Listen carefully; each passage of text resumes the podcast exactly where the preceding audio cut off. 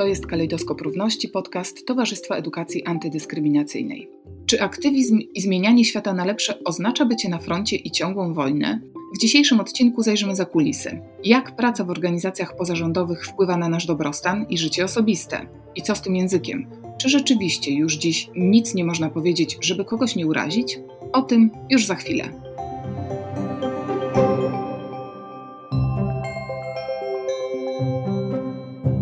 Rozpoczynamy naszą rozmowę. Z nami są dzisiaj Magdalena Świder, członkini zarządu Towarzystwa Edukacji Antydyskryminacyjnej. Dzień dobry. Dzień dobry. I Anę Piżl, edukatorka języka inkluzywnego należąca do Towarzystwa Edukacji Antydyskryminacyjnej również. Dzień dobry. Dzień dobry wszystkim. Dzisiaj będziemy e, rozmawiać w ramach cyklu organizowanego, proponowanego, przygotowanego przez Towarzystwo Edukacji Dyskryminacyjnej o samym towarzystwie, o e, rzeczywistości aktywistycznej czy działania na rzecz e, społeczeństwa inkluzywnego w polskich realiach, o tym, co my możemy dla siebie zrobić, dla swojego otoczenia w postpandemicznej rzeczywistości i jeszcze dodatkowo w polskiej rzeczywistości politycznej przytłaczającej i jeszcze dodatkowo w tym poczuciu bezwładu e, i bezradności. Będziemy zastanawiać się nad tym, czy zaangażowanie e, może nam dać to poczucie wpływu na rzeczywistość, e, jak dbać o siebie, jak dbać o innych przy takim zaangażowaniu, gdzie są jego granice. Będziemy też Państwa zachęcać do różnego rodzaju form wsparcia towarzystwa. Będziemy mówić o tym, jakie to są formy. Porozmawiamy też o drodze osobistej, osobistych wyborach i różnego rodzaju poglądach na aktywizm naszych dzisiejszych gościń, ale najpierw chciałabym prosić Magdalenę Świder o krótkie wprowadzenie wprowadzenie, o taką wizytówkę e, dla osób, które mają już pojęcie, e, bo na przykład słuchały kilku odcinków Kalejdoskopu Równości, więc wiedzą mniej więcej, czym Towarzystwo Edukacji Antydyskryminacyjnej się zajmuje, ale jednak są, są pewne rzeczy, dane, fakty, e, które zna tylko osoba działająca w środku, na backstage'u. Jak możemy wprowadzić naszych słuchaczy w to, jakie wartości ma towarzystwo, jaki świat chce budować Towarzystwo Edukacji Antydyskryminacyjnej? Magdalena Świder. Jesteśmy organizacją pożytku publicznego, e, stowarzyszeniem. Mamy około 65 osób członkowskich. To są osoby zaangażowane w edukację na rzecz równości. Często to są trenerzy, trenerki pracujący na co dzień w organizacjach pozarządowych, czasem z biznesem. To są aktywiści, aktywistki pracujący w różnych organizacjach reprezentujących e, mniejszości. Dla nas ważne jest, żeby budować wspólnotę osób, którym zależy na tym, żeby budować świat właśnie wolny od przemocy, od dyskryminacji, aby wyposażać ludzi w takie umiejętności, jak przede wszystkim zauważać nierówności i dyskryminację i jak e, na nią reagować. Tak, żeby ta reakcja była skuteczna, żeby też była z zadbaniem o siebie. No i powstaliśmy tak naprawdę, to stowarzyszenie powstało w 2009 e, roku z taką myślą, żeby wprowadzać edukację antydyskryminacyjną, równościową, emancypacyjną do systemu edukacji formalnej w Polsce. Natomiast teraz, ponieważ bardzo utrudniony jest tak naprawdę dialog, jakakolwiek dyskusja w tym temacie z politykami rządzącymi, którzy mimo wszystko po prostu są e, nastawieni bardzo homofobicznie, e, antyuchodźczo i też e, bardzo często na przykład telewizja publiczna robi nagonki na takie organizacje, które zajmują się tym tematem. Dlatego my teraz bardzo mocno się skupiamy na budowaniu wspólnoty, wspieraniu nauczycieli, nauczycielek, którzy w szkołach chcą chronić dzieci przed dyskryminacją, chcą im pomagać. Od razu wspomnę, że dla tych osób, które na przykład nie czują się może gotowe e, albo jakoś eksperckie w tym, żeby być edukatorem, e, edukatorką, osobą członkowską towarzystwa, e, niedawno uruchomiliśmy taką grupę równościowe towarzystwo na Facebooku i to jest grupa. Jeżeli Cię interesuje taki temat, e, chciałbyś dowiedzieć się, jak e, osobom z mniejszościową tożsamością społeczną żyje się w naszym kraju i czego te osoby potrzebują, albo dowiedzieć się, jak prowadzić różnego rodzaju rozmowy, właśnie, czy, czy może nawet zajęcia to warto tam zajrzeć. Dzielimy się tam materiałami, robimy e, live'y, rozmawiamy i myślę, że to jest niezwykle istotne w dzisiejszych e, czasach, gdzie mam wrażenie, że e, atakują nas z mediów bardzo nieprzyjemne wiadomości, dużo jest hejtu, dużo jest nienawiści, dużo jest nagonki, szczucia na różne osoby e, i tym bardziej możemy się chyba wspierać w ten sposób, że po prostu wspieramy siebie nawzajem i wspieramy te osoby, które chcą robić tą robotę. Myślę, że takie dołączenie do grupy Równościowe Towarzystwo na Facebooku to jest taki e, najmniej angażujący e, e, gest, który możemy wykonać. To jest coś najłatwiejszego, coś, co pomoże nam zdecydować, czy, czy to jest coś dla nas ale są też różne inne formy mm, wspierania działalności, czy też dzielenia tych e, wartości, które ma TEA, bo to może być branie udziału w dyskusjach, e, w webinarach, które organizuje Towarzystwo Edukacji Dyskryminacyjnej, w ogóle budowanie się i spotykanie wspólnoty, która wiem, że dla Magdaleny Świder jest bardzo ważna, to budowanie wspólnoty przez rozmawianie, ale też oczywiście ważne jest wsparcie finansowe, e, czy jakiekolwiek włączenie się do działania. I tutaj pierwsze pytanie. Obie działacie na rzecz społeczeństwa inkluzywnego, na swoich prawach na różnych prawach. Czy macie takie poczucie, bo to może zastanawiać na początek naszych słuchaczy, że żeby właściwie włączyć się do takiej działalności, żeby rozumieć o co tu chodzi, no to, no to właśnie trzeba być w mniejszości, bo inaczej nie ma takiego poziomu empatii, to nie, nie da się tak zaangażować, żeby działać w obronie innych. E, to trzeba rozumieć, jak to jest, e, mieć te prawa zagrożone lub e, w jakiś sposób odczuwać właśnie dyskryminację. Co mógłbyście powiedzieć na taki argument? Ja myślę, że to jest na pewno pewien taki przywilej, przywilej epistemiczny, że mając doświadczenie dyskryminacji, mając doświadczenie wykluczenia, ży, żyjąc ze stresem mniejszościowym, czyli z tym stresem, że ktoś za chwilę mnie zdyskryminuje lub wykluczy, bo doświadczałam tego całe życie, faktycznie mam pewną perspektywę, której osoba mocno uprzywilejowana może nie mieć. Ale chcę powiedzieć, że ta osoba uprzywilejowana ma z kolei inne rzeczy, których mi może brakować, więc wszystkie osoby, niezależnie od doświadczeń, mogą się angażować w tworzenie kultury równości. I co też jest właśnie, wydaje mi się bardzo ważne, żeby to podkreślać, że my, i ja to też mówię na, na każdych zajęciach z języka inkluzywnego, że my właściwie nie do końca zajmujemy się mniejszościami, bo y, doświadcza większość osób, w tym, jak mówimy, czy jak myślimy, na przykład o wieku, mogą się przecież odnaleźć wszystkie osoby, bo wszystkie osoby są w tej kategorii wieku. Są w jakimś wieku. Są w tak. jakimś wieku i co więcej, wszystkie osoby będą się starzeć, więc wykluczenie osób starszych y, każdego, każdej z nas dotknie, jeżeli dożyjemy. Tak samo każda osoba, która nas słucha, ma jakąś tożsamość płciową lub nie mając jej, również mieści się w kategorii niebinarności płci, więc y, każda osoba, również w tej kategorii, ma jakieś uwarunkowanie albo będąc w grupie wykluczanej, albo wykluczającej, co też może być bardzo trudnym doświadczeniem, być w takiej grupie i mieć taką tożsamość. E, tak samo wszyscy mamy jakieś pochodzenie i wszystkie mamy jakieś pochodzenie, więc co ciekawe, ja właściwie myślę, że w, tej, w tym tworzeniu kultury różnorodności i szacunku dla różnorodności, ważne jest, żeby zauważyć, że ta nasza różnorodność nie dotyczy wyłącznie właśnie mniejszości, tylko bardzo wielu parametrów, również poglądów, i w takim myśleniu o tolerancji, która jest zgodą na to, że my się różnimy w istotnych kwestiach, ale możemy tworzyć jedno społeczeństwo, to właśnie ta, ta różnica poglądów też też ma miejsce. Więc ja bym była za tym, żeby myśleć o szacunku dla różnorodności i różnorodności w ogóle jako nie o jakichś grupach marginalizowanych czy o tematach, które dotyczą wyłącznie mniejszości, tylko o temacie, który jest bezwzględnie ważny dla każdej jednej osoby i on po prostu, czy tego chcesz, czy nie, wpływa na Twoje życie i dobrze mieć po prostu większą wiedzę z tego zakresu i też dobrze się w to angażować. A osoby, które mają przywilej, są nam w ogóle bardzo potrzebne do tworzenia równości. Ja celowo w ogóle używam e, słowa tworzenie równości, czy działanie na rzecz równości, a nie walkę o równość, czy też nie bicie się z nierównością, tylko w tej takiej życzliwej, dosyć łagodnej, w takim procesie powolnym tworzenia mm, szacunku dla różnorodności. Potrzebne są nam osoby, które mają przywilej, bo takie osoby po prostu są bardziej słyszane. Jest też taki mechanizm, który powoduje, że ludzie słysząc jakieś argumenty od osoby, która nie jest osobiście zaangażowana, jego nie ma osobistego interesu w tej kwestii, być może traktują te argumenty jako bardziej obiektywne. Oczywiście trochę przykro mi, że tak jest, ale wiedząc, że tak jest, warto wykorzystać pozycję osób uprzywilejowanych i ich głos do tego, żeby, żeby wspólnie ten, ten świat zmieniać po prostu szybciej to wszystko musimy osadzić teraz y, w polskiej rzeczywistości organizacji pozarządowych, w polskiej rzeczywistości aktywizmu i wszelkiego działania na rzecz kultury równości. Polska jest bardzo specyficznym krajem. Można ją nazwać nawet jak, jakąś jedną wielką partyzantką pozarządową albo Rzeczpospolitą NGO-sów, bo ta sieć organizacji pozarządowych, podziemna, bardzo często e, dosłownie e, pozarządowa albo nawet przeciwrządowa sieć, bardzo mocno wpływa na naszą rzeczywistość, bardzo mocno chroni różnego rodzaju prawa na tyle, na ile może.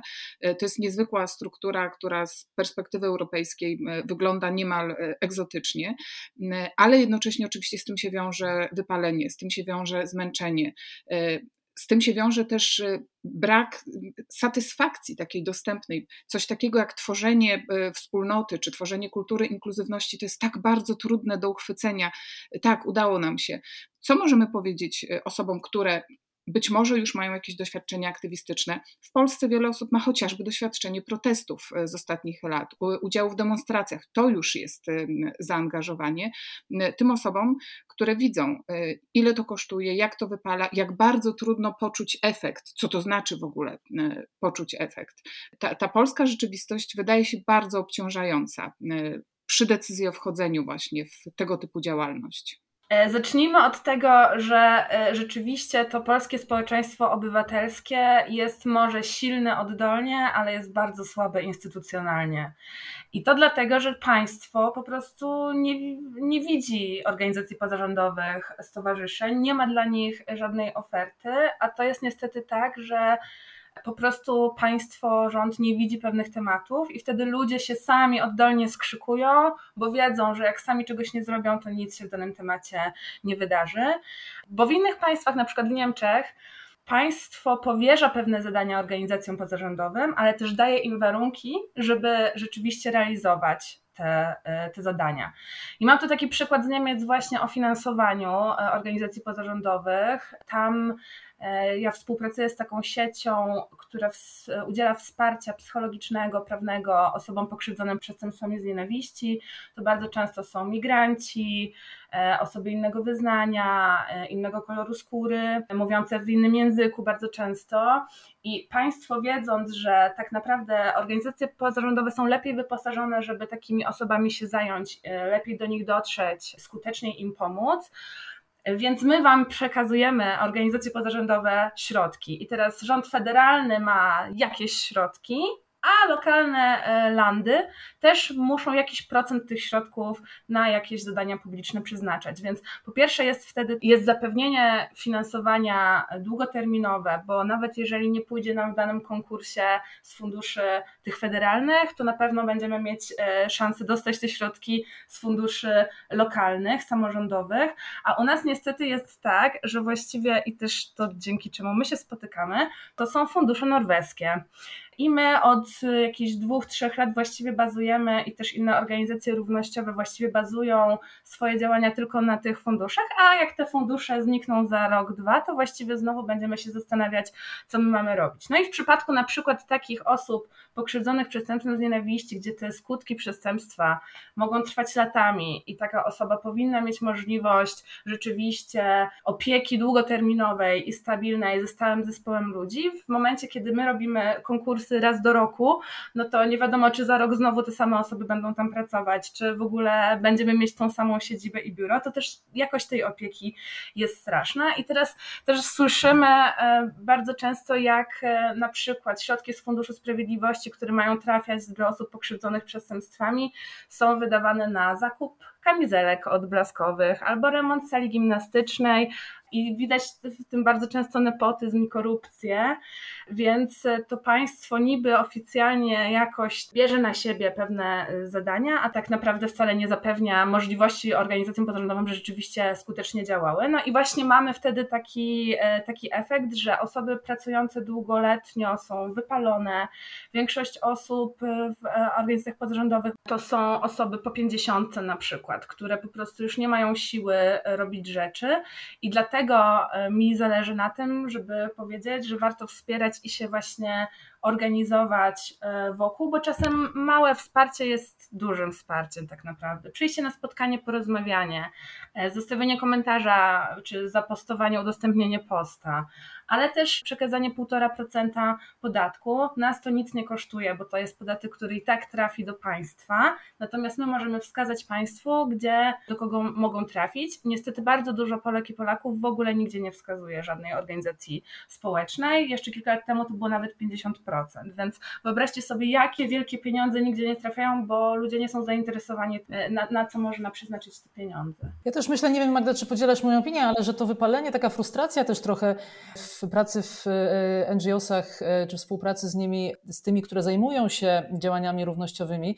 też wynika z faktu nie tylko tego, wiesz, finansowania, co oczywiście jest na pewno no, przede wszystkim istotne, ale też takiego poczucia, w przeciwieństwie do innych e, krajów Europy, że my nie tylko wyręczamy rząd w pewnych działaniach, ale w ogóle jesteśmy na jakiejś wojnie z tym rządem, jesteśmy jakąś po prostu aktywną, podziemną opozycją, bo to, co chcemy robić, czy w zakresie właśnie edukacji w szkołach, tak dalej, to jest po prostu przez ten rząd blokowane, więc mnie osobiście na przykład to chyba najbardziej tak, taką największą trudność sprawia, że mam poczucie nie jakiejś współpracy i dobra, mamy jakąś działkę, zrobimy to oddolnie, tylko, tylko właśnie nie ma tej współpracy, wręcz przeciwnie, jesteśmy po prostu po dwóch stronach. Tak, bo nie ma w ogóle takiego partnerskiego traktowania e, NGO-sów. Ja mam wrażenie, że właśnie Stowarzyszenia Fundacje traktuje się często jako wroga e, publicznego, to znaczy dobrze, zaprosimy Was na komisję sejmową, wysłuchamy Was, ale nie będzie tam żadnej osoby decyzyjnej, która mogłaby podjąć podjąć jakiekolwiek działania. Ja mam taki fajny przykład z Ukrainy, jak to powinno wyglądać. Przed wojną, znowu poruszam się w tym temacie przestępstw nienawiści, bo jakoś jest mi tu bliskie. Tam był problem, że społeczność romska była atakowana w, w kilku obszarach geograficznych. Stworzono takie konsultacje społeczne, gdzie zaproszono spo, stronę społeczną, czyli reprezentantów organizacji pozarządowych, reprezentantów bezpośrednio tej społeczności romskiej, reprezentantów rządu, reprezentantów samorządu i policji i stworzono taką, taki protokół działania ta społeczność została potraktowana partnersko, to znaczy w zamian za to, że wy przyszliście powiedzieć nam, co jest nie tak i czego potrzebujecie i jak możemy pomóc i, i, i, że się zaangażowaliście i że z nami pracujecie, to my robimy kolejne spotkanie, na które wy możecie przyjść i wnieść wasze tematy, które są dla was ważne. I na tym spotkaniu się pojawił e, reprezentanci e, samorządu, którzy też mogli usłyszeć i omówić jakiś inny temat. I to jest takie partnerskie dla mnie traktowanie. A u nas się robi wysłuchania publiczne, na których właściwie są tylko NGOsy, a nikt z rządu, czyli tych osób, które mają ich słuchać, na nie nie przychodzi, nie ma żadnych decyzji. To jest bardzo wypalające, bo jak próbuje się pracować systemowo, to niestety systemowo u nas się bardzo słabo zmienia. Ja jak pracowałam na rzecz osób LGBT i to rzeczniczo, gdzie na przykład pracowałam z policją, no to później jak przyszła zmiana, to te osoby, z którymi ja w policji pracowałam, to już nie są w tej policji, ponieważ przez naciski polityczne oni stwierdzili, że moralnie ich wartości nie pasują do tego, y, do czego są zmuszeni, więc muszą odejść albo zostali do tego zmuszeni. Więc to jest także w Polsce możesz latami pracować nad wypracowywaniem jakichś procedur, po czym zmienia się władza, zmieniają się też osoby w instytucjach i musisz zacząć tą pracę od początku, więc to jest praca bardzo żmudna. Dlatego wydaje mi się, że takie wspieranie siebie i tworzenie wspólnoty i może być takim czynnikiem e, jakby przeciwdziałającym temu wypaleniu, albo właśnie jeżeli oni nas nie słuchają i my jesteśmy sfrustrowani, to wysłuchajmy sami siebie. Znaczy, my róbmy tą naszą rzeczywistość dla nas. Znaczy, ja nie mówię, że nie zachęcam do, do kontaktowania się z politykami. Myślę, że to jest super istotne, szczególnie w okresie wyborów, żeby do nich pisać, żeby do nich mówić: hej, zagłosuję na ciebie, jeżeli będziesz poruszać ten temat, bo ten temat jest dla mnie ważny, ale wydaje mi się, że politycy bardziej tego słuchają od osób indywidualnych, od swojego elektoratu, niż od organizacji pozarządowych. Ale to bardzo ciekawy wątek w takim razie wychodzi, też być może dla naszych słuchaczy i słuchaczek, że nie trzeba być w organizacji, żeby tworzyć szacunek dla różnorodności i upominać się o równość. Czyli nawet osoby niezrzeszone i być może niechętne, nie mające przestrzeni na kolejne zrzeszenie, rozumiem to, też mogą działać na rzecz równości. To jest myślę bardzo ważne, żeby to też wybrzmiało. Anna, a co ty masz na myśli, mówiąc o tym, że jesteś za życzliwym dialogiem, a nie wojną? To jest takie hasło, czy taka postawa, która na niektórych właśnie aktywistów, takich niemal profesjonalnych, mm. działa jak płachta na byka, którzy właśnie mówią, żadne prawa nie zostały wywalczone przez to, że ktoś się przesunął na tej ławce. Zawsze trzeba było wyjść na Każde prawo człowieka po kolei, prawa kobiet, prawa dzieci, prawa pracownicze, wszystkie zostały wywalczone w trybie rewolucyjnym. Z drugiej strony, to co mówi e, socjologia czy też historia wszelkich rewolucji, to żeby rzeczywiście osiągnąć tą zmianę systemową, o której mówi Magda, to niestety to musi iść trybem ewolucyjnym, żeby się utrwaliło e, pomalutku i stopniowo, pozytywistycznie, a nie rewolucyjnym, no bo po rewolucji każdej zawsze jest jakiegoś rodzaju e, socjologiczna cofka, jakiś flashback. No ale można zrozumieć, właśnie jak już dałyśmy to tło y, polskie, to, to napięcie, to zmęczenie, tą, tą frustrację, to wypalenie, że wiele osób działa w takim trybie właśnie y, już takiej ostatecznej obrony, która w pierwszym kroku jest już y, atakiem. Y, dlaczego Twoim zdaniem warto jednak tę kulturę równości cały czas tworzyć y, małymi mhm. krokami na spokojnie? Wiesz, ja myślę, że to, co powiedziałeś, że takie określenie może zadziałać na kogoś jak płachta na byka, to też jest bardzo trafne. I to bym zadała pytanie, dlaczego fakt, że różnimy się w podejściu, różnie chcemy tworzyć tę kulturę równości, mamy różny pomysł na to, wybieramy sobie różną drogę, dlaczego ma w ogóle nas konfliktować. I dlaczego ma kogoś prowokować? Przecież moja chęć y, i potrzeba tworzenia życzliwej edukacji, w której ja pracuję, nie wchodzi w kolizję z tym, że ty na przykład jako mm, profesjonalna aktywistka będziesz działać, tak jak mówisz, na ulicy i, i walczyć, choć ja nie walczę o te prawa. Mamy różną wizję, a w dalszym ciągu idziemy w tym samym kierunku. I wydaje mi się, że licytacja, czyli wybór jest lepszy, jest trochę taką bolączką być, być może w ogóle dialogu, który się dzieje w Polsce, czyli takiej też e, e, licytacji właśnie, kto ma wiem, większą skuteczność czy większy udział. Mi się wydaje, że to są bardzo równoległe i obie istotne ścieżki. Ja osobiście z wyboru nie, nie jestem aktywistką, choć zrobiłam kilka aktywistycznych akcji, bo mm, e, faktycznie byłam w Niech nas zobaczą, w, w chyba pierwszej takiej dużej akcji dotyczącej widzialności osób LGBT w Polsce w 2003 roku. Później w kilku mniejszych też, a nawet sama w zeszłym roku zrobiłam akcję topfreedom.pl, upominając się o równość ciał i poszłam w kąpielówkach na basen na Warszawiankę, co było bardzo aktywistyczną akcją niewątpliwie, a nie edukacyjną, więc też nie chcę mówić, że nic mi z tym aktywizmem nigdy nie łączyło i nie łączy. Natomiast wiecie, ja wierzę w taką zmianę społeczną, która dzieje się w ludziach e, trochę niezauważalnie i ona dzieje się przez fakt, że że oni czują się też szanowani przez osoby, które myślą zupełnie inaczej. Myślę, że na tym szacunku dla różnorodności opiera się również szacunek do osób, które po prostu mają inne zasoby, wychowali się, wychowały się w innych wartościach, w innej kulturze i w dalszym ciągu możemy się spotkać i rozmawiać.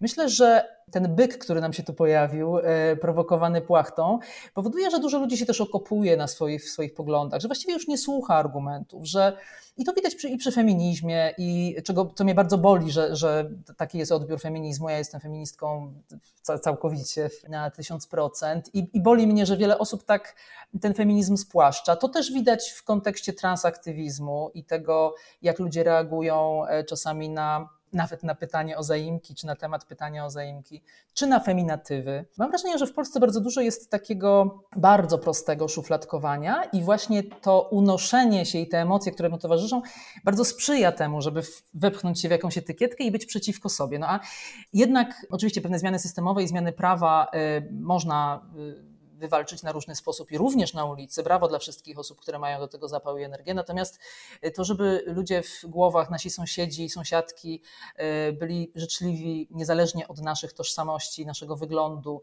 naszej grubości, naszego pochodzenia, naszego wyznania lub braku wyznania i tak to jest kwestia oswojenia ich z, tym, z tematem, pozbycia ich pewnych wątpliwości i strachów, które mają. Przecież ludzie się boją. Boją się transpłciowości, boją się no, wielu rzeczy, boją się też chorób psychicznych, bo to też przecież jest temat wykluczenia, boją się starości, więc oswajanie z tym wszystkim edukacja, mówienie o tym, mówienie też, że jesteśmy w tym razem, że to nie jest tak, że są jakieś dwa binarne obozy i jesteśmy przeciwko sobie. Zupełnie nie. Osoby, które głosują zupełnie inaczej niż ja, też doświadczają wykluczenia. Być może nawet też nie mając do końca takiej świadomości, e, choć nie chcę tej świadomości wszystkim oczywiście odbierać. Wydaje mi się, że jest to bardzo takie, wiesz, wielowarstwowe i o wiele głębsze niż może to być spłaszczone w aktywizmie, Oczywiście widzę też w aktywizmie, wielką wartość i to chcę podkreślić.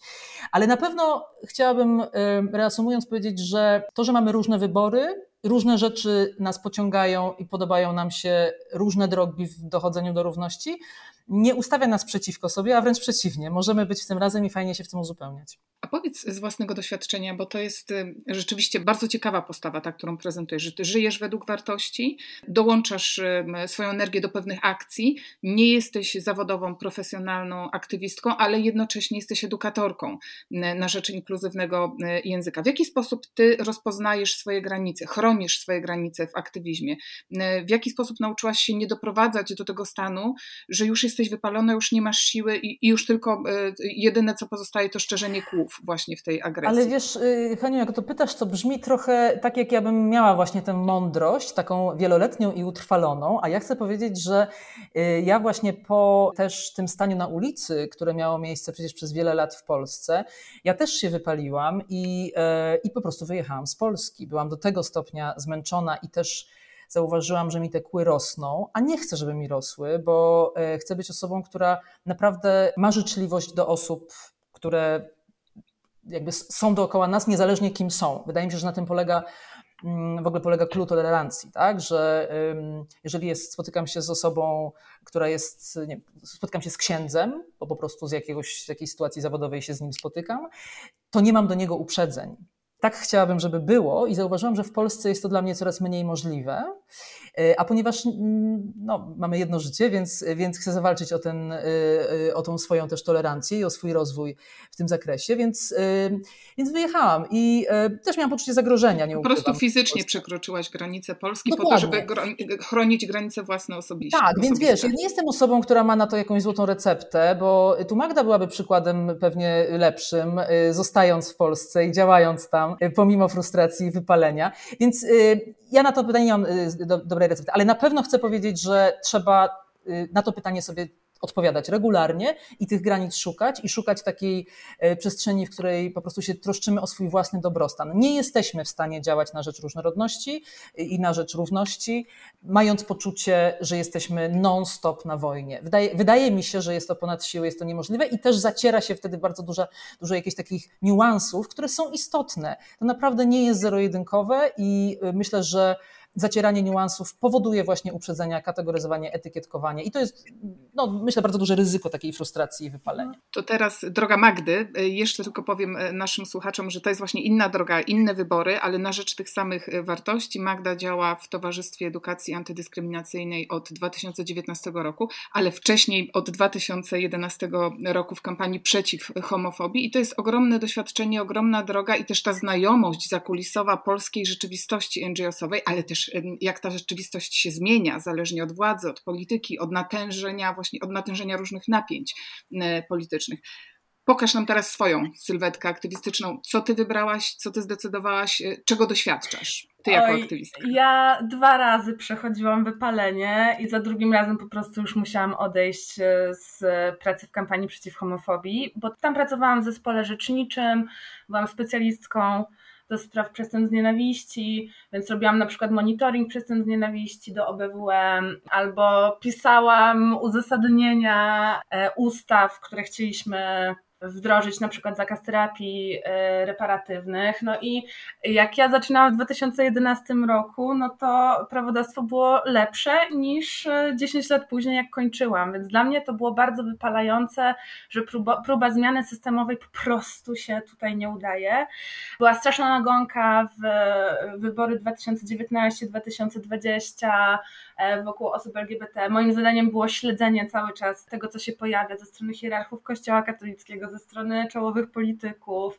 Dużo było też takiego backlashu ze strony społeczności. Ja miałam wrażenie, że takiej frustracji, że hej, za mało się zajmujecie, nic nie robicie na naszą rzecz, to nie jest skuteczne, więc była i ze strony społeczności LGBT i mam wrażenie ze strony polityków to była bardzo trudna sytuacja i ja po prostu dostałam jakiejś awersji do mediów i do tej pory bardzo ograniczyłam media społecznościowe, właściwie obserwuję jeden profil na Instagramie z memami, które ma mi mniej więcej powiedzieć, co się dzieje. Od czasu do czasu obejrzę e, jakieś newsy, ale tak to nie jestem w stanie tego śledzić, nie jestem w stanie być w internecie i nie jestem w stanie na pewno dyskutować z ludźmi w komentarzach. Uważam, że to jest bardzo wypalające. W ogóle... Mamy tutaj konkretną wskazówkę, tu bym się zatrzymała, żeby nie dać się porwać z tym prądem e, właśnie tej szczególnie anonimowej dyskusji e, w internecie, albo nawet z prądem tego przekazu medialnego, mainstreamowego, który po prostu źle wpływa na nasze zdrowie psychiczne i obniża nawet naszą zdolność do działania na rzecz innych. Tak, ja bym się zastanowiła, po co my działamy. No więc jeżeli mamy, chcemy zmienić czyjeś postawy, no to na pewno tego nie zrobimy, wymieniając się komentarzami e, w internecie. Cała konstrukcja mediów społecznościowych jest konfliktogenna. E, więc, e, no więc to nie jest narzędzie, którym ja się posługuję, natomiast wiem, że są świetne aktywistki, świetni aktywiści, którzy po prostu cały swój aktywizm robią w internecie. Ja tak nie potrafię. E, moim, moją receptą na wypalenie, jak sobie poradziłam z tym, no to zakończenie pracy rzeczniczej i właśnie praca z ludźmi, bo widziałam na sali warsztatowej, czy robiąc jakieś obozy feministyczne, że ta zmiana się dzieje tu i teraz i ja widzę po prostu, że mogę tworzyć taką przestrzeń dla ludzi bezpieczną, gdzie raz do roku i spędzą wakacje fajnie, w bezpiecznym atmosferze, nieważne czy są neuroróżnorodne, czy są transpłciowe, czy jakiekolwiek inne. I że my, dla mnie mnie to bardzo ładuje właśnie to, że widzę tą zmianę bezpośrednio ludzi, dlatego tak mówię o tym budowaniu wspólnoty, że mnie to naprawdę uratowało i tylko dzięki temu właściwie dalej jestem w stanie robić to, co robię, że edukacja jest super i że nie muszę mieć styczności rzeczywiście z instytucjami, z którymi muszę cały czas walczyć non-stop. Mhm. Ja jeszcze, y, Magda, tak na chwilę słuchając Twojej historii pozwolę, stanąć, pozwolę sobie stanąć w obronie mediów społecznościowych, dobra? Tak może troszkę y, w kontrze. Oczywiście ja się w 100% zgadzam z Tobą, że jest bardzo wiele takich konfliktogennych y, rzeczy z natury mediów społecznościowych, ale y, nawiązując do tej, tego właśnie takiej, takiej wiesz, grupy wsparcia też, znajdywania osób, które, z którymi można porozmawiać i to jest budujące, to chcę powiedzieć, że w mediach społecznościowych też się to wydarza. Ja mam y, przyjemność prowadzić w ogóle profil, na którym ludzie wspaniale komentują i mając też różne zdanie i to jest bardzo ważne. Wydaje mi się, że to jest duża wartość. To może zaprośmy Natomiast... słuchaczy na ten profil. Zapraszam serdecznie, Anna Ratownica, zapraszam. Tam naprawdę jest dużo osób, które nie są w jednej bańce, tylko są z różnych baniek, ale faktycznie poziom dyskusji jest jest bardzo dobry i to jest bardzo budujące. Dla mnie też to jest bardzo budujące, bo faktycznie no, są tam też jakieś wymiany zdań z szacunkiem, ale być może ostrzejsze, więc jeżeli komuś to nie odpowiada, to też da się znaleźć takie z kolei profile, gdzie naprawdę ludzie są dosyć jednomyślni i myślę, że otwiera to oczy, że nie jesteś sam sama. Tylko oczywiście trzeba takich, poszukać takich profili, żeby no nie było to losowe, bo masz w 100% rację, że na większości ta bezkarność anonimowych komentarzy pozwala ludziom pisać straszne rzeczy. Natomiast też są, są grupy, są osoby, które są bardzo inspirujące i właśnie mi na przykład dają trochę takiego spokoju i poczucie, że nie jestem sama w kosmosie, bo ja jak wyjechałam też siłą rzeczy odcięłam się od możliwości zwykłego spotkania na kawę z kimś i pogadania i, i utwierdzenia się w tym, że że są dobrzy ludzie dookoła. A mm, spotkania w, również w internecie, czy, czy oczywiście w tych stowarzyszeniach, o których mówimy, ja też działam w Amnesty International i tam też jak jestem na spotkaniach, to mi to serce moje rośnie od nowa, że są ludzie, którzy myślą podobnie. A macie e, same dla siebie jakieś takie przykłady, wzorce, role models e, właśnie w dziedzinie działania na rzecz społeczeństwa inkluzywnego, czy na rzecz działania wspólnot. E, wy same teraz, być może dla naszych słuchaczy i słuchaczek, jesteście takim przykładem. Może ktoś bardzo młody nas słucha i może może zapamięta tą rozmowę i, i to będzie jakiś punkt wyjścia do, do nowej działalności, ale e, znacie z własnego doświadczenia taki wzór osoby, która doskonale, e, chroniąc swoje granice, e, jest efektywna i skuteczna na polu aktywizmu, na polu działalności, ale nie jest oczywiście cała perfekcyjna, bo to są niebezpieczne modele myślenia o kimkolwiek w ten sposób, ale dla Was są takim przykładem czy, czy wzorem, że można i że na tym polu pełnym wypaleń są też sukcesy. Myślę. Ja nie mam konkretnej osoby, bo jak obserwuję różnych działaczy społecznych, z którymi, których spotkałam na swojej drodze, no to oni mają bardzo różne osobowości i są w stanie przyjąć bardzo różne rzeczy. Na przykład taką koleżankę z Czech, która po prostu była tak atakowana medialnie, że ja bym już dawno skończyła w szpitalu psychiatrycznym. Na pewno by mnie to totalnie zniszczyło, a ona wydawała się, że jest jeszcze mocniejsza. W sensie im więcej tego ataku, tym więcej sił w sobie znajduje. I myślę, że to, co jest taką receptą i takim wzorem, i myślę, że my to robimy u nas w, TA, w tym małym zespole, to zdawanie sobie sprawy, że my wszystkie pracujemy na wypaleniu, na depresji, z jakąś niepewnością jutra, więc musimy sobie, musimy być dla siebie dobre. Wiadomo, że będziemy zawalać jakieś rzeczy, więc nie możemy być dla siebie zbyt surowe, ale musimy się wspierać i otwarcie mówić, co się u nas dzieje też w życiach prywatnych, bo jednak e, taki aktywizm to się robi cały czas. W sensie ja jestem aktywistką nie tylko od 8 do 16, tylko ludzie wiedzą, że się zajmuję jakimś tematem, także o każdej porze dnia i nocy mogę dostać prośbę o jakąś pomoc i chyba najbardziej mi to pokazała e, wojna w Ukrainie, kiedy nagle po prostu byłam non-stop online, bo trzeba było organizować na przykład transporty dla osób z wózkami i trzeba było przekazać informacje, gdzie te wózki można dostać. E, to taki przykład, ale e, że, że my jako aktywiści trochę jesteśmy w pracy cały czas, więc też musimy trochę bardziej się otwierać na to, jak my się mamy z różnymi rzeczami i staramy się bardzo to praktykować w TEA, więc jakby ktoś chciał do nas przyjść do pracy, no to będzie miła atmosfera na pewno, ale wydaje mi się, że właśnie chodzi o takie budowanie odporności grupowej, no bo każdy mamy swój jakiś, e, jakąś odporność indywidualną i ona jest pewnie na stałym poziomie, ale jak to robić, żeby nie robić tego self-care tylko swój, ale żeby po prostu community care. Jako, tak, community care jako grupa, żeby budować tą odporność naszą. To znaczy, jeżeli ciebie zaatakują, to pamiętaj, że masz mnie i ja ci pomogę. To jest często case tego, e, że nie wiem, na przykład jest osoba, która chce wprowadzać w jakiejś organizacji równość, na przykład w biznesie i nagle czuje się osamotniona. No to strasznie ważne, żeby była w jakiejś sieci osób, które może były w podobnej sytuacji, że nawet jeżeli ty musisz z nimi walczyć i chodzić do pracy i z nimi walczyć cały czas, to wiedz, że ja cię wspieram i, i to jest to, co mnie ratuje i jest takim wzorem też dla mnie. Anę, ty masz taką osobę, albo może zestaw y, wzorcowych zachowań, czy postaw, czy wyborów. Tak. Już myślę, że gdybym miała wskazać jedną osobę, która dla mnie jest taką ikoną i inspiracją y, w tej przestrzeni, to byłaby to Draginia Nadażdin. Przypomnijmy, była przez wiele lat kierowała... Dyrektorką, tak. Y, tak, Amnesty International, a aktualnie kieruje Polskim Oddziałem Lekarzy Bez Granic. Obie organizacje zresztą takie które też wzbudzają mój podziw i, i w których działania chcę się angażować. E, Draginia jest osobą, i wydaje mi się, że to jest ważne właśnie też tej przestrzeni, która ma potężne wykształcenie, ma potężną wiedzę i ma też w tym wszystkim potężny spokój. I e, działa, jakby to, co robi, jest, jest, jest przełomowe. To są milowe kroki, e, milowe działania na rzecz praw człowieka.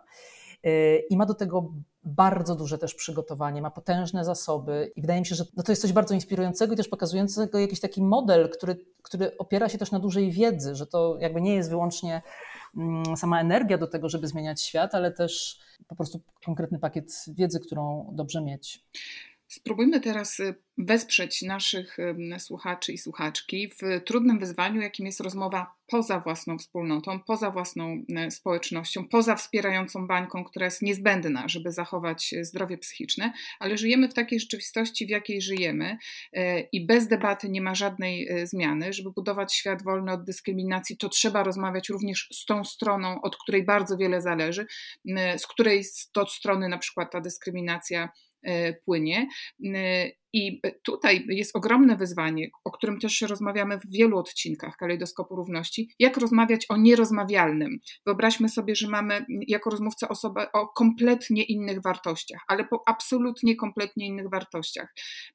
I, i przy pierwszej wymianie zdań jedna i druga strona ma ochotę powiedzieć, że, że, to jest koniec. To, skoro tak uważasz, skoro to powiedziałeś, to znaczy, że w ogóle nie mamy o czym rozmawiać i bardzo łatwo jest w ogóle przejść do takiego stanowiska, że właściwie to już o niczym dzisiaj nie można rozmawiać, bo e, te dwa e, obozy są tak okopane, że jest bardzo trudno ze sobą się porozumieć. I oczywiście y, można zrozumieć argumenty obu stron, ale niestety bez tego nie ruszymy, nie tylko na poziomie systemowym, ale też na poziomie osobistym, prywatnym jako społeczeństwo jesteśmy przemieszani i funkcjonujemy ze swoimi poglądami w różnych miejscach, e, w szczególności e, w rodzinie. Co z Waszego doświadczenia? Czy edukacyjnego, czy właśnie działania aktywistycznego mogłoby być taką wskazówką, jeśli chodzi o, o intencje w rozmowie, o skutek rozmowy, o to, w jaki sposób używać języka. Ta kwestia językowa, właśnie feminatywy, rodzajniki, ona właśnie to jest, to jest ten zapalny punkt, to chyba Anne już o tym wspomniała, który wywołuje niemal strach w ogóle przed rozpoczęciem rozmowy. Co możemy tutaj zaoferować naszym słuchaczom z waszego doświadczenia, z tego, co wy widziałyście, działałyście, czego wy doświadczyłyście? Zadałaś e, pięć przynajmniej pytań, natomiast, e, natomiast wydaje mi się, że to e, od czego zaczęłaś, czyli że my się spotykamy przy jednym stole z osobą, która ma kompletnie na wszystko in, inne zdanie i też inne wartości. I też w takim razie, skoro ma inne zdanie, to musi mnie nie szanować, no bo skoro jest inna, to znaczy, a, a moim głównym w ogóle takim, taką pierwszą rzeczą, którą powiedziałabym, która mnie wyznacza, jak siadam z kimś do stołu, to jest to, że ja go szanuję z założenia. No i chcę powiedzieć, że jeżeli faktycznie tak bardzo wszystko nas różni w 100%, to ja nie wiem, czy ten dialog jest aby na pewno możliwy. Natomiast wydaje mi się, że bardzo rzadko dochodzi do takiej sytuacji, że jednak zdecydowanie częściej spotykamy się z ludźmi, którzy owszem, na wiele rzeczy mają kompletnie inny pogląd niż ja, ale mamy też wspólne rzeczy i dobrze się na nich przez chwilę skoncentrować. Myślę, że w ogóle koncentrowanie się nie na różnicach, tylko na podobieństwach jest filozoficznie istotne, niezależnie czy rozmawiamy o płci, czy rozmawiamy właśnie o pochodzeniu i tak dalej. Jeżeli jesteśmy z tym moim rozmówcą, rozmówczynią, dziećmi jednej kultury, to jesteśmy też, waham się nad słowem ofiara, ale, ale z wyboru go tu użyję, jesteśmy też ofiarami tej kultury. Jesteśmy w nią uwikłani i uwikłane i wiele, i jakby świadomość tego powoduje, że wiele rzeczy, które usłyszę od tej osoby, będę wiedzieć, że są winą kultury, a nie tej osoby. Jest bardzo potężną pracą, dla mnie na przykład jest to największa praca w życiu, żeby wyzwolić się z pewnych kulturowych uwarunkowań, które nas kształtują, z pewnych kalek myślenia, z pewnego w ogóle pewnej tendencji do oceny innych osób według własnych i, i tylko własnych um, kryteriów. Więc myślę, że ta świadomość, że jesteśmy wszyscy uwikłani w tę kulturę, pozwala zachować pewną życzliwość do osób, które mają inne poglądy. I teraz, jeżeli skoncentrujemy się na tych podobieństwach i w nie uderzymy i faktycznie zachowamy taką życzliwość, szacunek do tej drugiej osoby, to wydaje mi się, że jest szansa, mam zresztą też swoje doświadczenie wielu takich rozmów za sobą, że jest szansa niekoniecznie przekonania się do, do, własnych postaw, ale, ale porozmawiania. Bo znowu, pytanie, czy my się musimy do wszystkiego przekonać? Przecież na tym polega różnorodność, że będziemy mieć dalej różne zdania na różne tematy. Ważne, żeby dać sobie przestrzeń na te swoje poglądy i nie ingerować w czyjąś wolność, wolność wyboru i tak dalej. Natomiast w dalszym ciągu ktoś, kto jest przeciwnikiem aborcji, może jej przecież nie robić i ma do tego pełne prawo. Więc mm, i ktoś, kto nie, nie, nie jest zwolennikiem jednopłciowych małżeństw, może może ich nie zawierać, tak? Więc ja nie muszę go przekonać, że, żeby, żeby szedł w tę stronę, wręcz wcale nie chcę i nie zamierzam. Wydaje mi się, że jest to, jest to złożone, ale to tak w temacie tego, tego pierwszego wątku, który poruszyłaś, chciałam się odnieść, że faktycznie prawdopodobnie istnieje gdzieś granica i faktycznie na pewno istnieją osoby, z którymi mm, nie będziemy w stanie rozmawiać, ale to jest rzadkość. Mhm. Ja dodam tutaj, że y, jak ja mam do czynienia z osobą, która bardzo musi ochronić swoją tożsamość i jest na przykład agresywna e, i się z nami nie zgadza, to właściwie jedyne, co my możemy zrobić, no to modelować poprawne zachowanie, to znaczy pokazać tej osobie, że my ją szanujemy. I myślę, że to już zmienia, bo często jest takie podejrzenie, że skoro my jesteśmy aktywistami czy działaczami społecznymi, to pewnie jesteśmy redekałami, skaczemy po radiowozach i po prostu nienawidzimy wszystkich, więc czasem po prostu pokazanie, hej, rozumiem, szanuję Twoje zdanie, ja mam inne e, i na tym skończmy, jest już jakimś, e, jakimś rozwiązaniem. Także ja jestem w stanie wejść z Tobą e, w ten dialog, ale słyszę, że mnie nie słyszysz, więc zakończmy to. Ja Cię szanuję jako człowieka, nie musimy się zgadzać we wszystkim. Natomiast jeśli chodzi o takie same kwestie językowe, często ja na przykład słyszę, że o, już tak się nie mówi, albo nie, e, no, no tego, te, tego słowa to już nie wolno używać, to ja sobie myślę, kurczę, no ale język jest e, kontekstualny, zawsze patrzymy na kontekst, żeby określić, czy coś jest, nie wiem, mową nienawiści. To nie chodzi o jakieś jedno słowo, tylko o, o, o cały kontekst wypowiedzi. I my jesteśmy na różnych poziomach świadomości, więc często e, ja mogę sobie nie zdawać sprawy, że coś, co mówię, jest obraźliwe, więc muszę założyć, że po pierwsze inne osoby mogą popełnić popełniać błędy i ja mogę popełniać błędy i trzeba zrobić tak, żebyśmy wszyscy mogli wyjść z twarzą z tej sytuacji. To znaczy, jeżeli na przykład sytuacja nie jest jakaś zagrażająca, no to e, ja nie mam potrzeby nazywania cię rasistą na przykład, bo wiem, że to cię zamknie będziesz się czuł obrażony ale mogę użyć takiego słowa, parafrazując to, co powiedziałeś, żeby ci delikatnie zasugerować, że, że to słowo jest bardziej preferowane na przykład, nie? Więc jedna kwestia to jest właśnie popełnianie błędów i taka otwartość na to, że, że wszyscy możemy je popełniać, ale druga e, jest taka, że, że intencje właściwie się nie liczą. To znaczy, jeżeli do mnie przychodzi osoba, która jest e, obrażona tym, co do niej powiedziałam, no to po prostu muszę uznać te jej uczucia i to jest fakt. W sensie skutek jest jeden dla tej osoby osoby. Tak, to jest jak z jeżdżeniem samochodem, że to, czy ktoś miał intencję wjechać mi w zderzak, nie jest aż tak istotne, skoro mi wjechał. Mhm. Tak, to prawda. Natomiast tutaj Magda poruszyłaś kilka takich kwestii, do których też bym się chciała odnieść, bo powiedziałaś o, o tym obrażaniu kogoś i też o jego uczuciach i to oczywiście też jest ważne, nie chcę tego zbagatelizować, ale wydaje mi się, że jest pewna pułapka w tym, że dużo osób myśli w ogóle w ten sposób o języku inkluzywnym, jako o czymś, co y, ma po prostu głównym celem jest, żeby kogoś nie obrazić, żeby nie urazić, żeby jego uczuć nie urazić.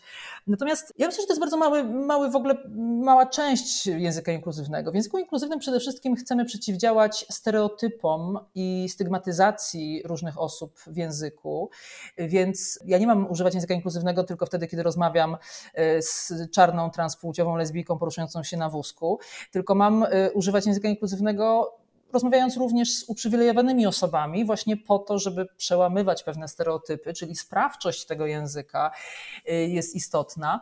I to jest jeden wątek. A drugi wątek jest taki, że w ogóle to zwracanie uwagi na słowa, też jest, wydaje mi się, ciekawa rzecz, bo mm, dokładnie tak, Magda, jak powiedziałaś, mamy różną wiedzę w ogóle z różnych zakresów i o języku inkluzywnym również.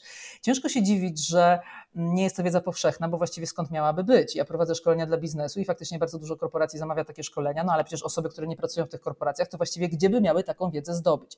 Więc jeżeli ktoś używa słowa, które uwa uważamy, że nie jest najbardziej fortunne dla określenia jakiejś tam danej grupy, to pytanie, czy ja w ogóle chcę mu zwracać uwagę? Przecież, jeżeli ktoś robi błąd językowy, to zwrócenie mu uwagi jest kompletnie nieeleganckie. Jest wręcz zawstydzające go i nieinkluzywne, bo nie włączam jakby w tym momencie grupy osób, które po prostu mają mniejsze zasoby być może w zakresie znajomości języka polskiego i po prostu mówią no, niewzorcowo, tak? Ale nie o to chodzi w komunikacji, żeby, żeby nie robić błędów. Więc ym, ja osobiście bardzo rzadko poprawiam kogoś, że ktoś używa nieinkluzywnej, e, nie, nieinkluzywnego słowa, jeżeli treść jest, jest inkluzywna albo neutralna. Natomiast na szkoleniach, owszem, jak się spotykamy, to bardzo czepliwie i dociekliwie analizujemy sobie te słowa, bo w bardzo wielu słowach jest zaszyte drugie dno, które jest stereotypizujące i stygmatyzujące i przestrzeń szkoleniowa jest po to, żeby sobie o tym dyskutować i rozmawiać. Czy powinniśmy powiedzieć popełniać samobójstwo, czy może odbierać sobie życie, czyli dyskutujemy sobie na naj, najróżniejszych ciekawych przykładach, natomiast y, zwyczajna rozmowa z ludźmi nie jest przestrzenią, żeby ich poprawiać. I nawet y, Kamila Kalinczak mówi coś takiego, że jak ktoś kogoś poprawia za błędy językowe, to umrze samotnie. Więc myślę, że można sobie zapamiętać, jak ktoś nie chce umierać samotnie, to proszę tak za bardzo ludzi nie poprawiać. Zresztą, czy mi coś się stanie, ja jestem osobą transpłciową, czy coś mi się stanie, jeżeli ktoś powie o mnie w jakiś sposób, który uważamy za nie do końca fortunny? Nie, nic mi się nie stanie. Jeżeli ten, ta osoba jest mi życzliwa i nie mówi tego w mediach, bo to też oczywiście zależy, gdzie my tego języka używamy, ale jest to zwy, zwyczajna rozmowa między nami, to w żaden sposób nie zmienia to ani mojego życia, ani mojego poczucia wartości, ani mojej relacji z tym człowiekiem. Chciałabym, żebyśmy zostawili naszym e, słuchaczom, czy może nawet i współrozmówcom, może ktoś czuje, że bierze udział wręcz e, w naszej rozmowie, jakiegoś rodzaju wizytówkę waszą taką, żeby można było do was trafić, czy po, po, po śladach tej rozmowy być z wami w kontakcie. Anna Ratownica występuje na Instagramie pod tym hasłem, pod tym pseudonimem i tam tak, można działać twoją, śledzić swoją działalność. Czy jest jeszcze jakiś można? adres, który polecasz? Bardzo zapraszam na y, stronę y, anepizl.pl. Y, to jest moja strona szkoleniowa, ale też chcę zaznaczyć, bo być może ktoś słuchaczy, słuchaczek będzie miał jakieś pytania, wątki do pociągnięcia, że ja akurat w mediach społecznościowych mam zablokowaną możliwość kontaktu. To jest też element moich granic i obrony przed hejtem, więc żadne wiadomości do mnie tam nie dotrą, ale bezpośrednio na maila zawsze jestem otwarta na kontakt, więc bardzo zapraszam. Mail jest na stronie. No i teraz drogowskazy do e, Towarzystwa Edukacji Antydyskryminacyjnej e, i dla osób, które chcą dołączyć do grupy dyskusyjnej i dla osób, które chcą zaoferować jakieś dowolne wsparcie finansowe lub włączyć się w jakiekolwiek e, inne działania. Magdalena Świder. Mamy super stronę internetową tea.org.pl i tam zakładka wspieram, no to można nas wesprzeć, można przeznaczyć 1,5% e, na naszą rzecz. Mamy e, media społecznościowe, mamy kanał na YouTubie z różnymi filmikami, webinarami nagranymi, bardzo ciekawe tematy, bardzo zachęcam.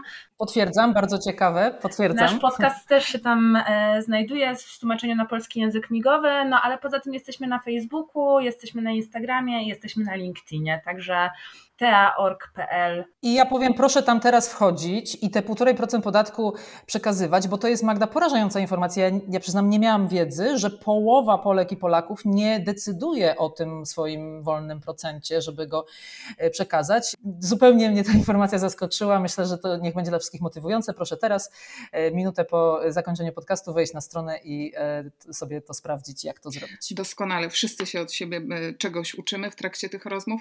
Ja tymczasem bardzo bardzo dziękuję za ten odcinek. Dzisiaj naszymi gościniami były Magdalena Świder, członkini zarządu Towarzystwa Edukacji Antydyskryminacyjnej. Dziękuję bardzo. Dzięki. I Anę Piżl, edukatorka języka inkluzywnego, należąca również do Towarzystwa Edukacji Antydyskryminacyjnej. Dziękuję bardzo. To ja bardzo dziękuję. To był odcinek podcastu Kalejdoskop Równości.